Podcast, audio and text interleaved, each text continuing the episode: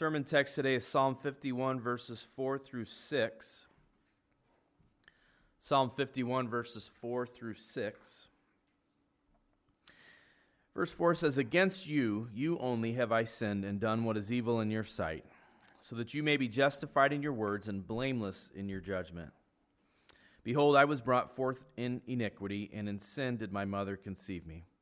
Behold, you delight in truth in the inward being, and you teach me wisdom in the secret heart. This is God's word. Let's pray. Lord, we come before you grieved and broken by conviction of our sin. And Lord, we, we feel the weight of that conviction. And Lord, against you we have sinned. And every sin is a rejection of you as God. And, and Lord, just forgive us for our wayward hearts and for turning to false loves and for seeking life apart from you. Lord, forgive us for violating your commands and for our pride and self righteousness. But through the blood of Christ shed for us, we ask for forgiveness. And we thank you that because of Christ, you look at us and see his blood covering our sin. Lord, you see his righteousness, you see his holy life, and credit it to us. Because of Jesus, we are united to his spirit and He's at work in us. Lord, help us to love you with all of our hearts. Create in us a clean heart, O God, and renew a right spirit within us. Lord, conform us to your will and help us to image Christ. In Jesus' name, amen.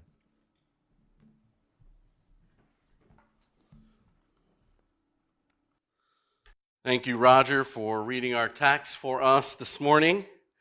It's interesting. I came in this morning and someone asked me, so, are you preaching on the sanctity of human life today? Because I read over your text and I was kind of wondering uh, what that was going to be about. Yes, we are. And uh, you'll see as we get, get into it, as we focus specifically on verse 5, we're going to deal with all three of the verses that Roger read, but specifically verse 5, where it talks about being brought forth or birthed in iniquity. But not only that, in sin did my mother conceive me. We'll be focusing on that. And so hopefully this will be an encouragement to us, a challenge to us today as we see uh, personhood in the womb, um, as we see this moral agency that uh, David affirms begins from conception. And really, that's the title of the sermon here. It's kind of a long title, very Puritanesque. So, personhood in the womb, a moral agent from conception. And uh, so we're going to unpack that here in just a minute. But before we do so, I had a couple of introductory things. Um, so the, the first one is uh, uh, our first Sunday of the year, we, we had our uh, Covenant Sunday, and I, I preached on uh, the communion of the saints and how that's based upon our union in Christ. And Christ is truly what unites us. And here we find our unity and Christ is greater than all the other things that divide us. And, and, and, and the things that I pushed us towards were a lot of things that this world tries to present to us that divide us, that pull us apart. But someone might wonder as we come to a, uh, a service like today, the Sanctity of Human Life Sunday, like, is this one of those things that unites us in Christ, or could we be united in Christ and divided on this topic? And I would argue that while I do not believe that, um, that this is a necessary component of faith in order to become a Christian, it is definitely, clearly a truth that Christ presents in His Word that every Christian should hold to. That, that there is orthodoxy at stake with this question. And why is it so significant? Well, last year we looked at the very first use of the word covenant in the Bible. We looked at the Noahic covenant. And in the Noahic covenant, we saw God affirming the very first kind of use of the word that brings us to this idea of the covenant of grace, that God has been gracious to his people. He, he affirms the sanctity of human life preciousness of it, the way that we should value it. And, and in so doing, um, the church has stood on this truth. So I wrote this introduction for last year's Sanctity of Human Life Sunday. I've, I've altered it just a little bit, but I want to read it again. Today we are affirming the sanctity of human life. And in a sense, we do so today because of a proclamation made by President Ronald Reagan in 1984, which designated January 22nd as the first National Sanctity of Human Life Day. And yet, in another sense, biblical Christianity has always affirmed the sanctity of human life. A national day has never been a necessity for God's people to proclaim God's truth.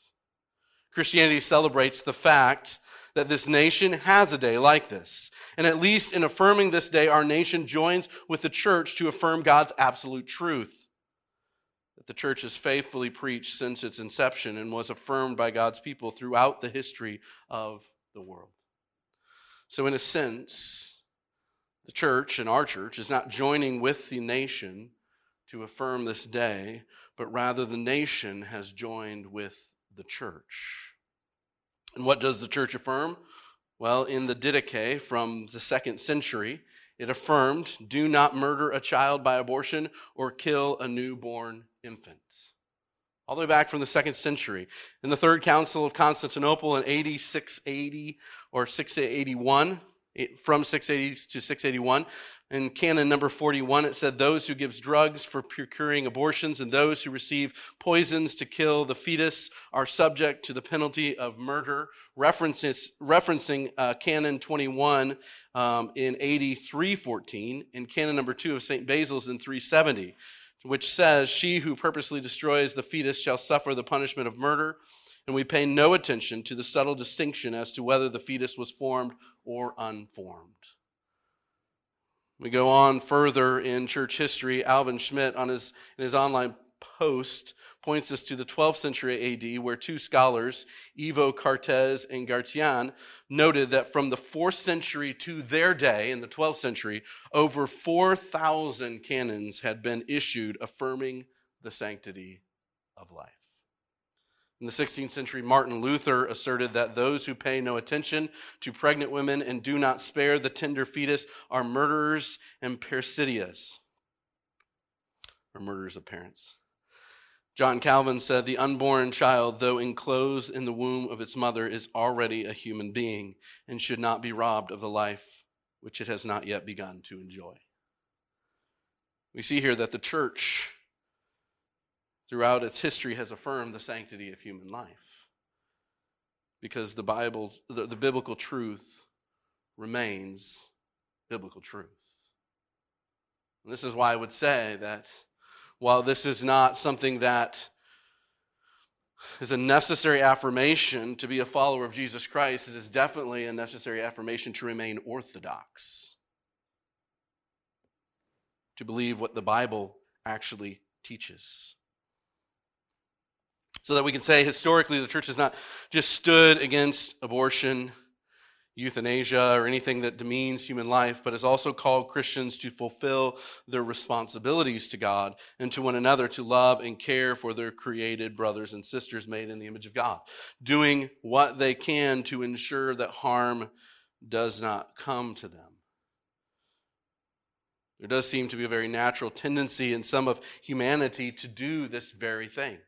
You can think of first responders or people who have dedicated their lives to service, uh, to saving people's lives and caring for them. Nevertheless, Christians should all be known by a love that gives of oneself, even sacrifices oneself to protect others. In fact, this is kind of an overflow as people look at the Ten Commandments and see, "Thou shalt not murder." It's not just it's not just that we we we just make sure we don't kill anybody, but that we seek to prevent such things from occurring, that we seek to prevent harm that could lead to death from occurring. I mean, this is the call to the Christian. This is what Orthodox Christianity is. This is what unites us. As we have been saved in Christ, now we seek to affirm his truth and live it out in our everyday lives. Would you join me as we pray today before we dig into our text? Father God, we are saddened by the fact that we have to affirm such a day as this, as though it is not affirmed every other day. Saddened by the fact that in certain years the church stands together with our government to affirm the sanctity of every human life, to affirm, even as our, our government is meant to protect every American life. And yet, in many other years, the church stands opposed to the government, it does not affirm life from conception, it doesn't affirm your truth. And while that is saddening, it should not be surprising, for we live in a fallen and broken world.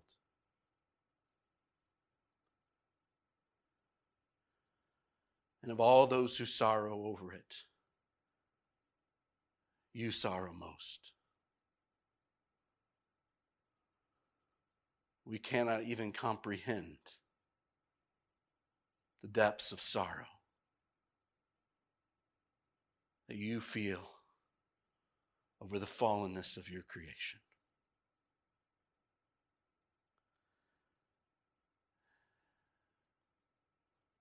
And the result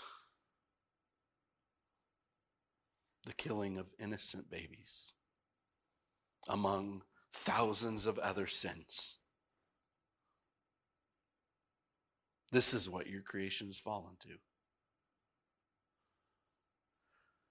This is what it looks like to turn away from the Almighty, all knowing, all loving God.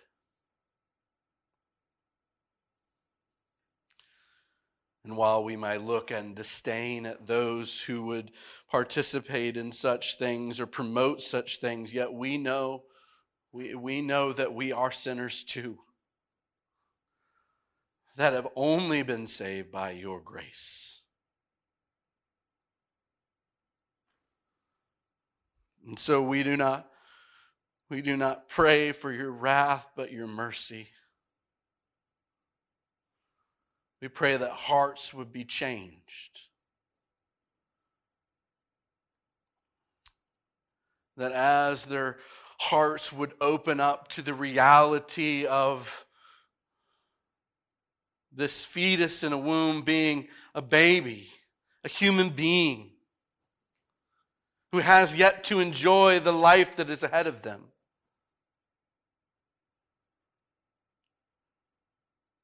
they would respond in defense of such frail and innocent,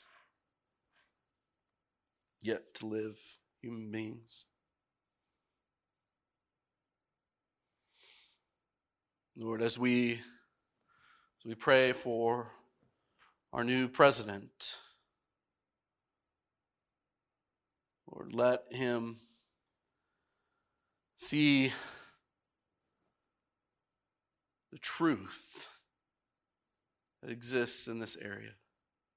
Our desire is that he would he would be a successful president and and and, and help America to to to continue to uh, grow and financially and and, uh, many other ways. But as we look at this area, Lord, we pray that you would turn his heart.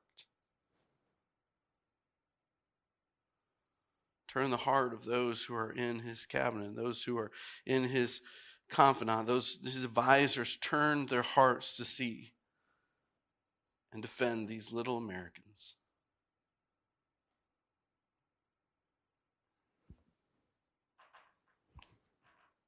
But we know the heart of the king is in your hands. And so we rest in you. We trust in you.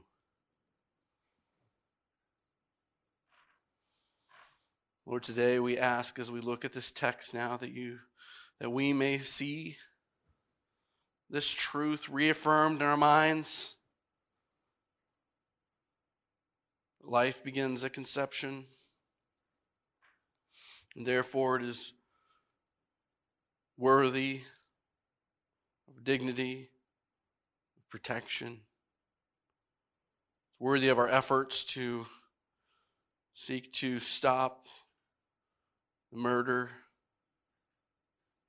of these children. Even as we look at this text, may we see that just like us, these are people in desperate need of the gospel. For every human being that has been conceived by man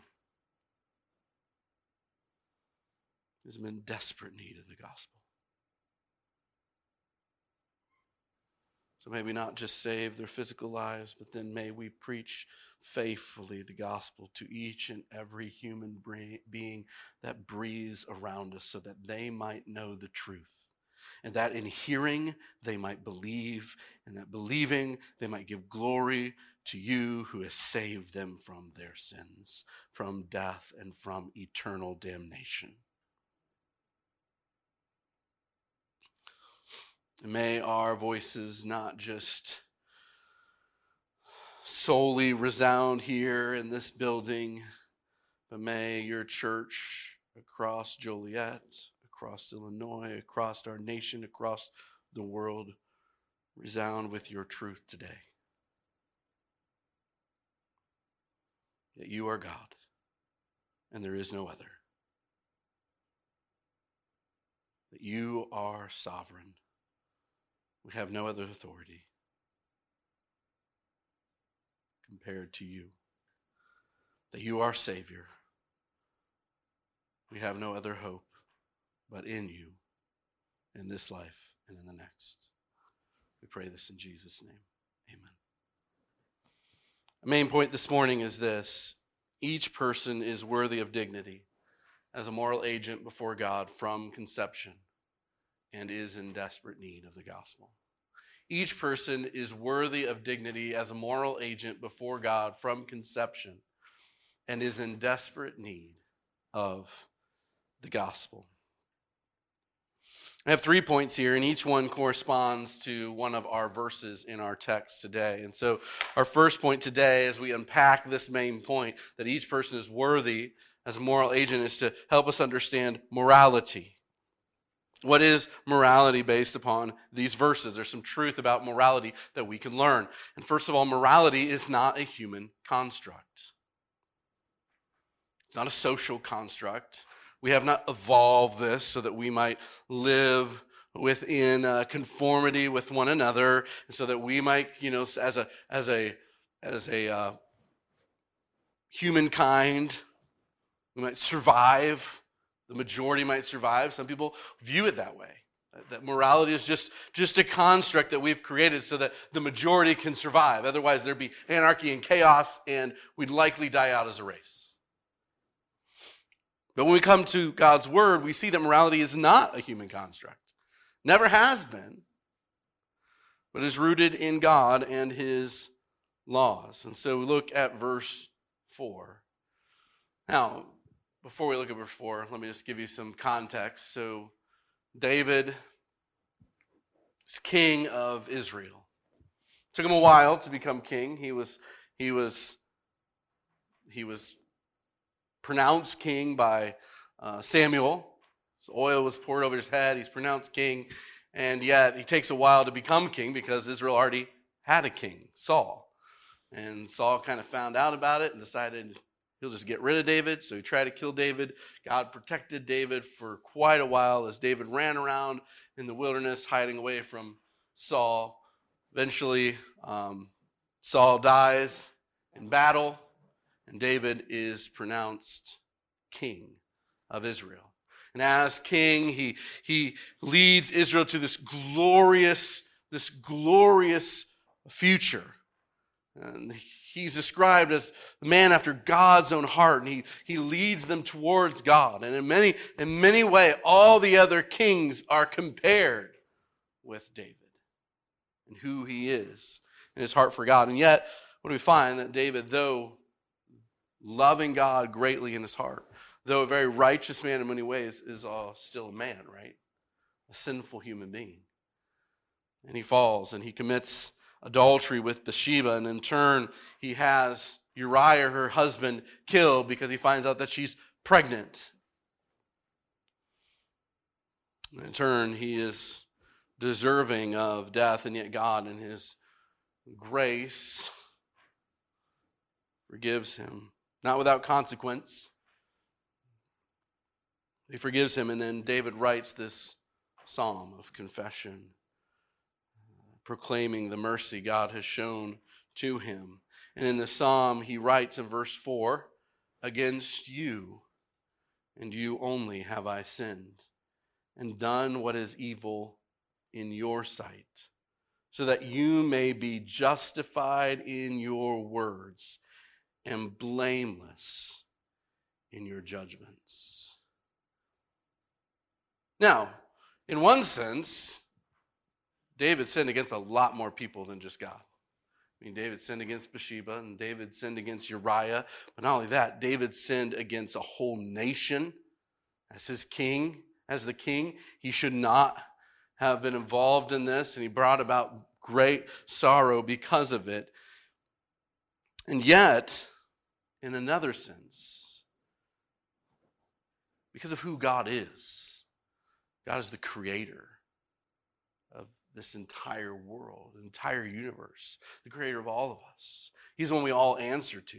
In another sense, he will answer to no one like he answers to God. And truly, in the end, all the things that he did that were wrong were wrong because God says they're wrong. Because God is the root of all morality. He is the one who sets the rules and sets the laws. And that's why he says here, not only just does he say, against you and you only I have sinned, but what? I have done what is evil in your sight. What is evil? It's evil that's done in God's sight, according to what God describes as evil. That's why he goes on to say, so that you may be justified in your words and blameless in your judgments.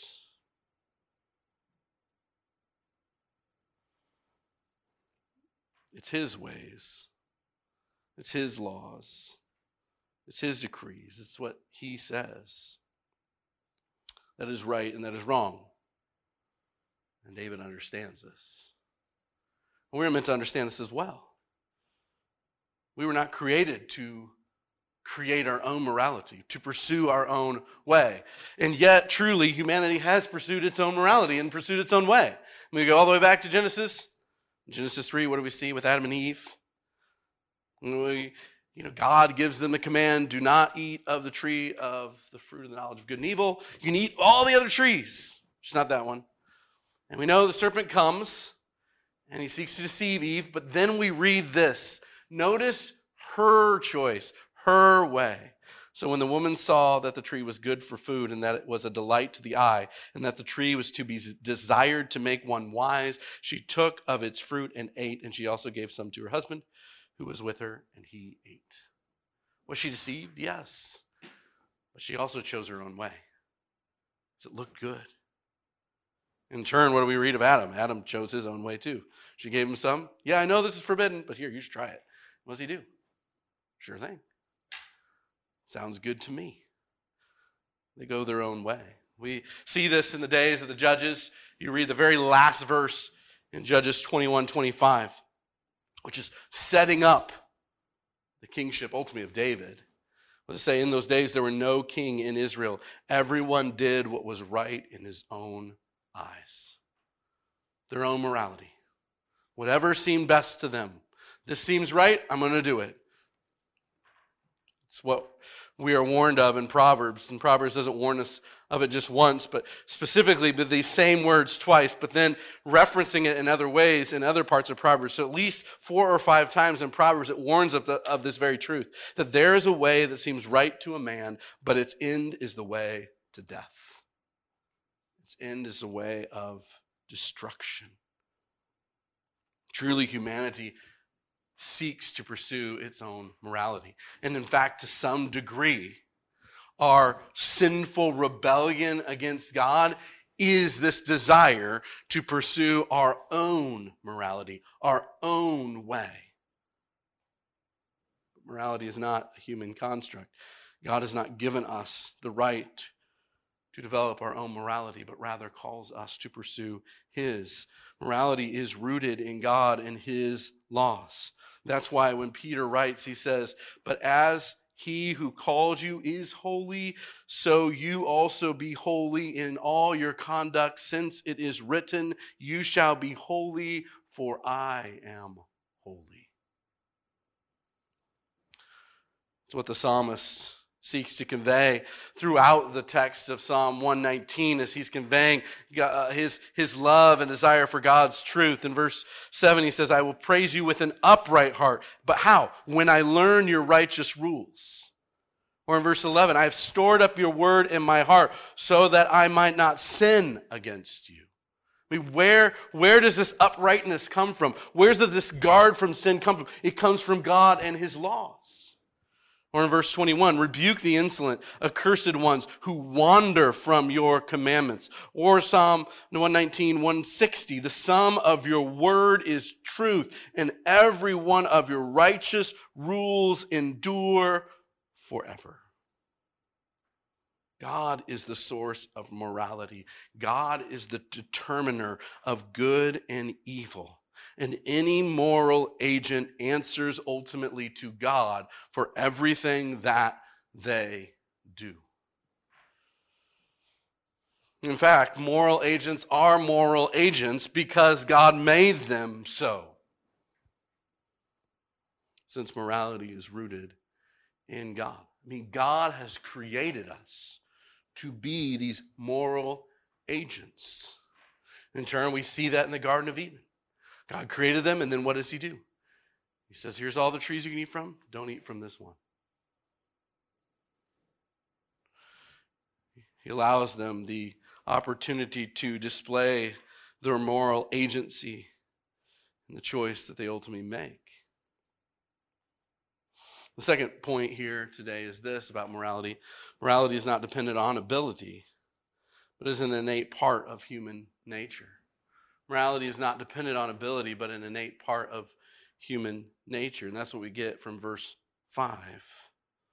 Behold, I was brought forth in iniquity, and in my sin, or in sin did my mother conceive me. Now, no, no one really takes this verse to indicate in any way that somehow uh, David's mother was acting in sin in some way when she conceived uh, David. Rather, the understanding is this very thing that there was a sinful nature in David at his very conception. So, the question I'm asking here about this not dependent on ability is do I have to sin or resist sin to be a moral agent? David, as inspired by God to write this psalm, says no. No, because what moral dilemma does a baby face in the womb?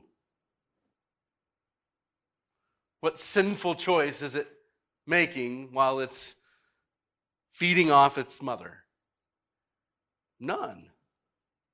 Our morality is, defined, is definitely shown by our ability to choose between good and evil.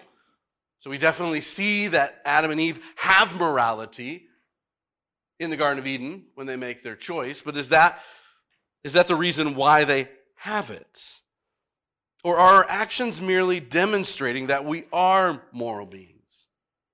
They don't make us moral beings, they just demonstrate that we are moral beings. And if that's the case, where does our morality comes from? Our morality comes from God creating us as moral beings.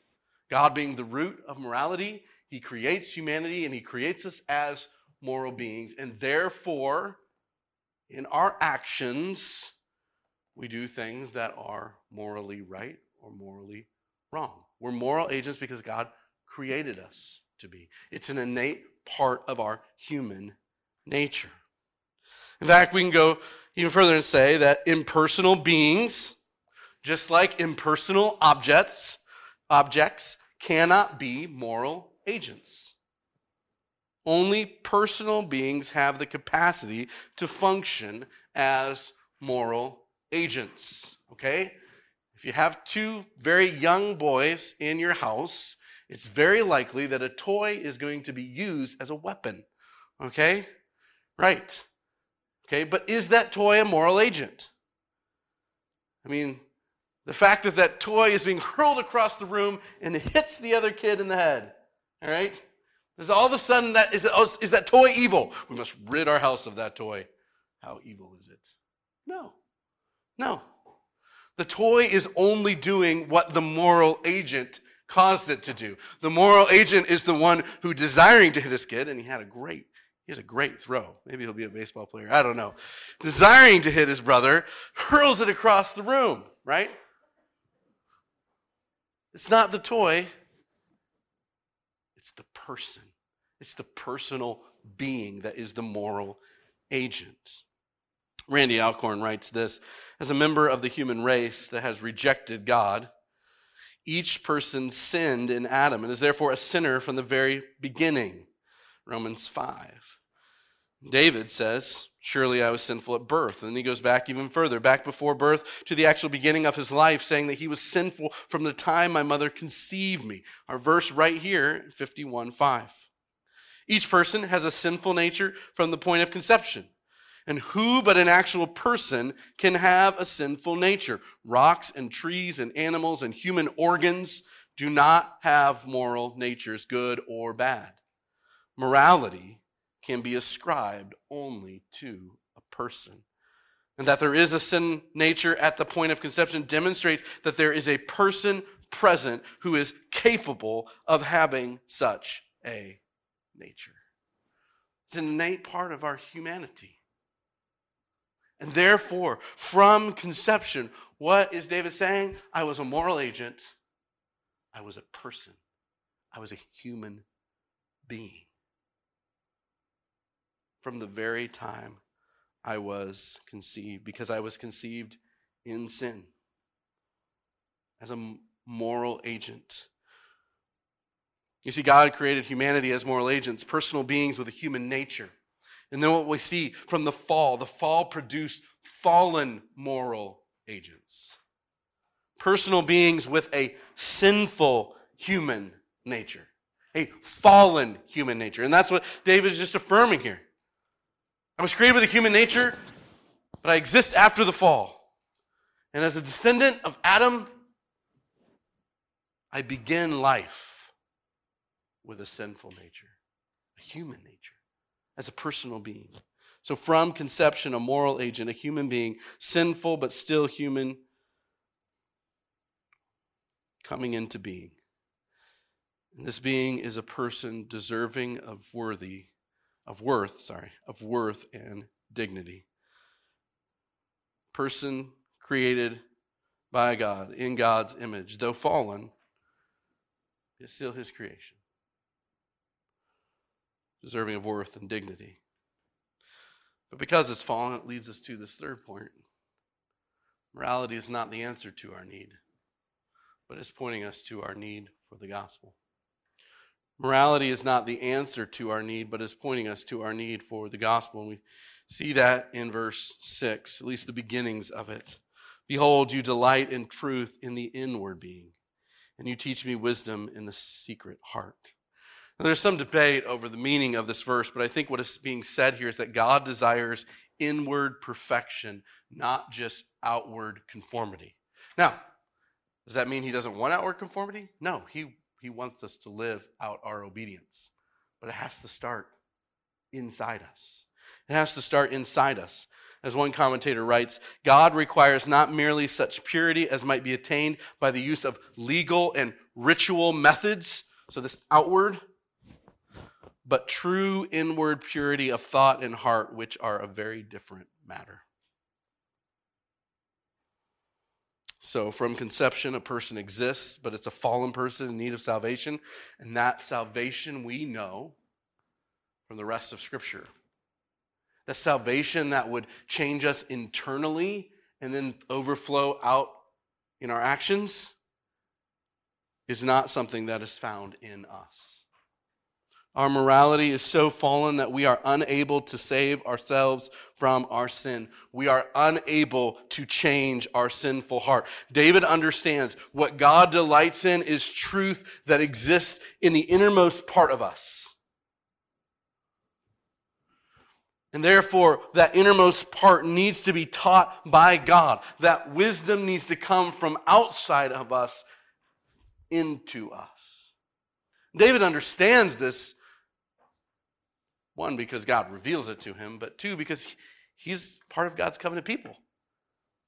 He's had to turn away from his own ways and trust in God for his salvation.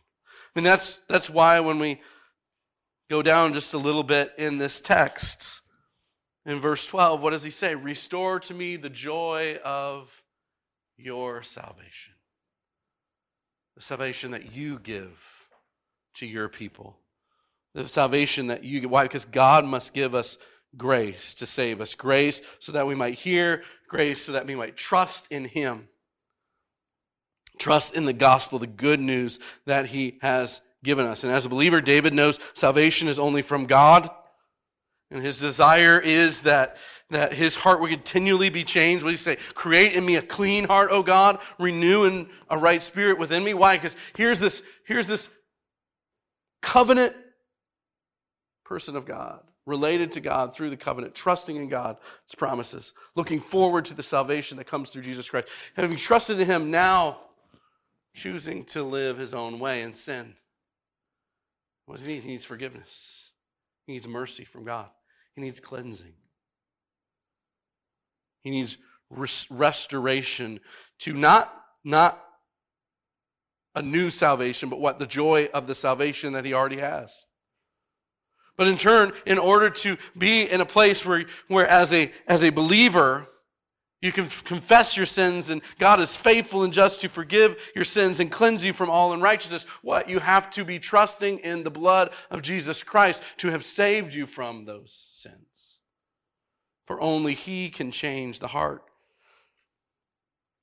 The writer of Hebrews reminds us that is the Word of God that is living and active and sharper than any two edged sword, piercing to the divisions of soul and spirit, to the joints and marrow, discerning the thoughts and intents of the heart.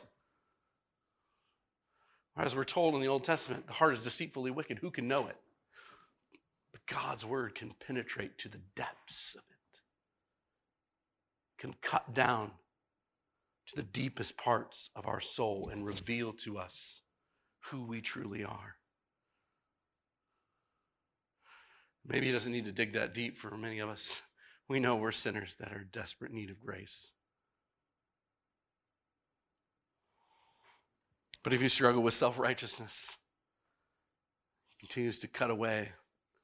The idea here is while it's while it's translated as two edged sword, ideas of a scalpel that can cut accurately and deeply to get to the very depths of where you are.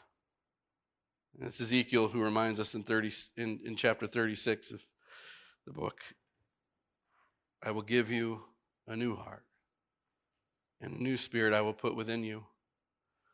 I will remove the heart of stone from your flesh and give you a heart of flesh. And I will put my spirit within you and cause you to walk in my statutes and be careful to obey my rules.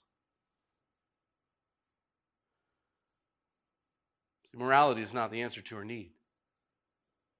I can do better next time. I'll just try harder. You know what? Okay, so God created us as moral agents. We've fallen. Even from my very conception, I'm a fallen moral agent. I have the sinful human nature, but you know what I'm going to do?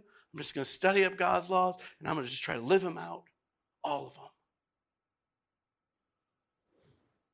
You can try that if you want. I'll tell you right now, you break even one and you're guilty of breaking them all, is what God says.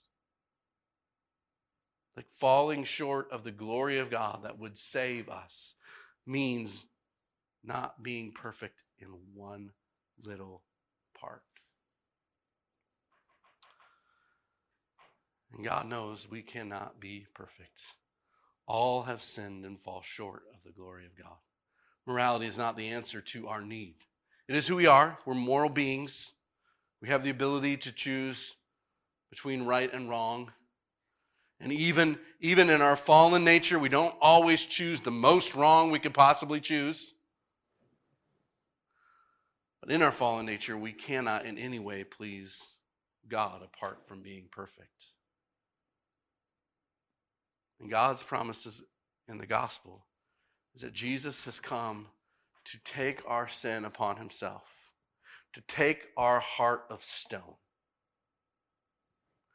and in turn give us his righteousness, give us the heart of flesh that we need. And that if we put our trust in him, we can be saved. Number four, connecting to everyday life. Two questions I have to leave with you. First of all, do you see your need for the gospel? Do you see your need for the gospel? Well, first of all, to the unbeliever, you see your need? You're born in sin. And in turn, I'm sure you have lived that sin out, that sinful nature out. You have actively sinned in word or deed, both, in thought, in feelings. And all that is meant to demonstrate to us our need for the gospel. And if you have not yet trusted in Jesus Christ, today is the day of salvation. Turn and trust in Him. As you hear the gospel being presented to you today, turn and trust in Him. Do not wait. For the believer, do you see your need for the gospel? Because apart from it, you'd still have a heart of stone. The only reason a heart of flesh beats within you, the desires to live for God, as He says, I will put my spirit within you and cause you to walk in my statutes and carefully obey my rules. The only reason is because God is gracious to give you the gospel, to allow you to hear it and put your faith in it. And in turn, and in turn, we should respond. We should respond like David, understanding the depths of our sinfulness and yet the glorious grace of our God.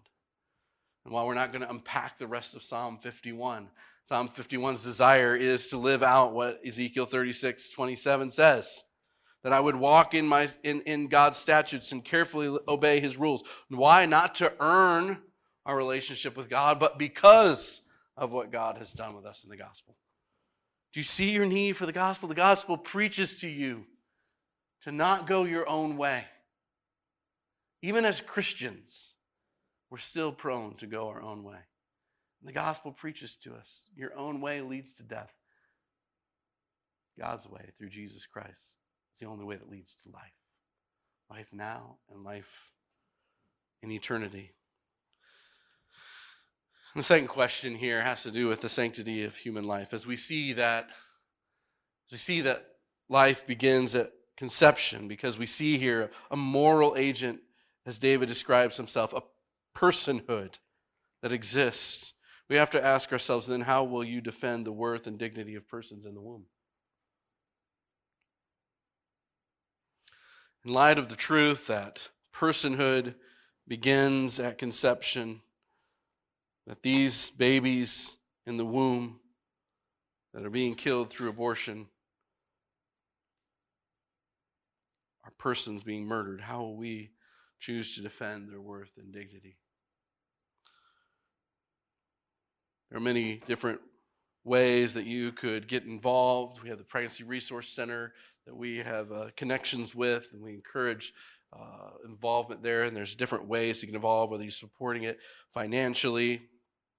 Um, coming up, I don't know how they're going to do it, if they're going to have an actual walk this year or not, but the opportunity to give towards that, the opportunity to give towards their banquet, uh, to help with their ministry, the opportunity to, to volunteer, their ability to come alongside women. But you don't even have to go through uh, the Pregnancy Resource Center. Maybe God's put you in a place uh, where you have contact with a young woman who's pregnant. That you be able to be in a conversation and see what's going on in their life. And um, maybe this is something they're struggling with. Um, and you'll be able to help and encourage them, strengthen them. Maybe it's the opportunity to take advantage of social media or whatever to respectfully and kindly affirm these truths. Um, maybe it's wearing some type of clothing that causes conversations to occur. Um, uh, that would allow you to uh, take advantage and, and present not just God's view on life and the sanctity of human life, but then in turn, why a God who holds life so sacred would then send his son to give his life as a ransom for many. You'll share the gospel with them.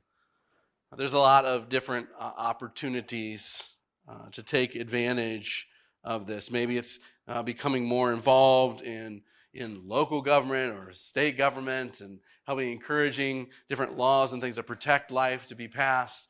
Whatever God is laying upon your heart, I would encourage you. I would encourage you to, in some way, shape, or form, seek to answer this question How will you defend the worth and dignity of persons in the womb? Maybe you can add in 2021. Give yourself a little time frame. How, how this year will I defend the worth and dignity of persons in the womb? Because this is part of the truth that we as God's church affirm. Let's pray. Father, we thank you so much for the opportunity to look at this text today. In many ways, it's convicting. It's convicting in the area of our sinfulness and our need to turn from our sins and follow after you. It's convicting in the area of our self righteousness. It's easy to think of ourselves better than we are. It's good to be reminded how desperately we are in need of your grace. It's also convicting.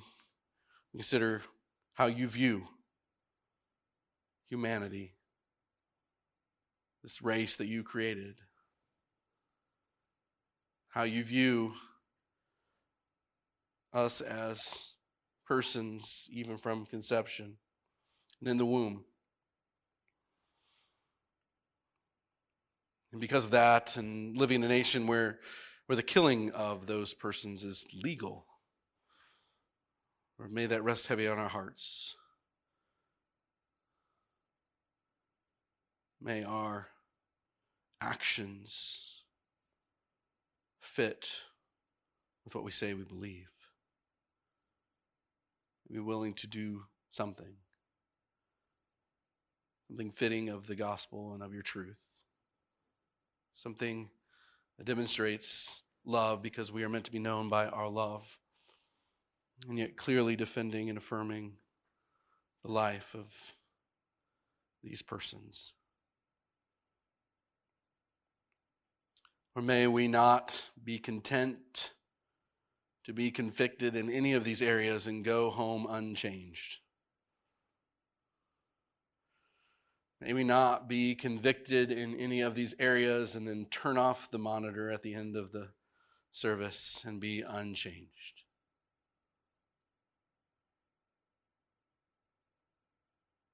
Lord, I pray that you give us unrest.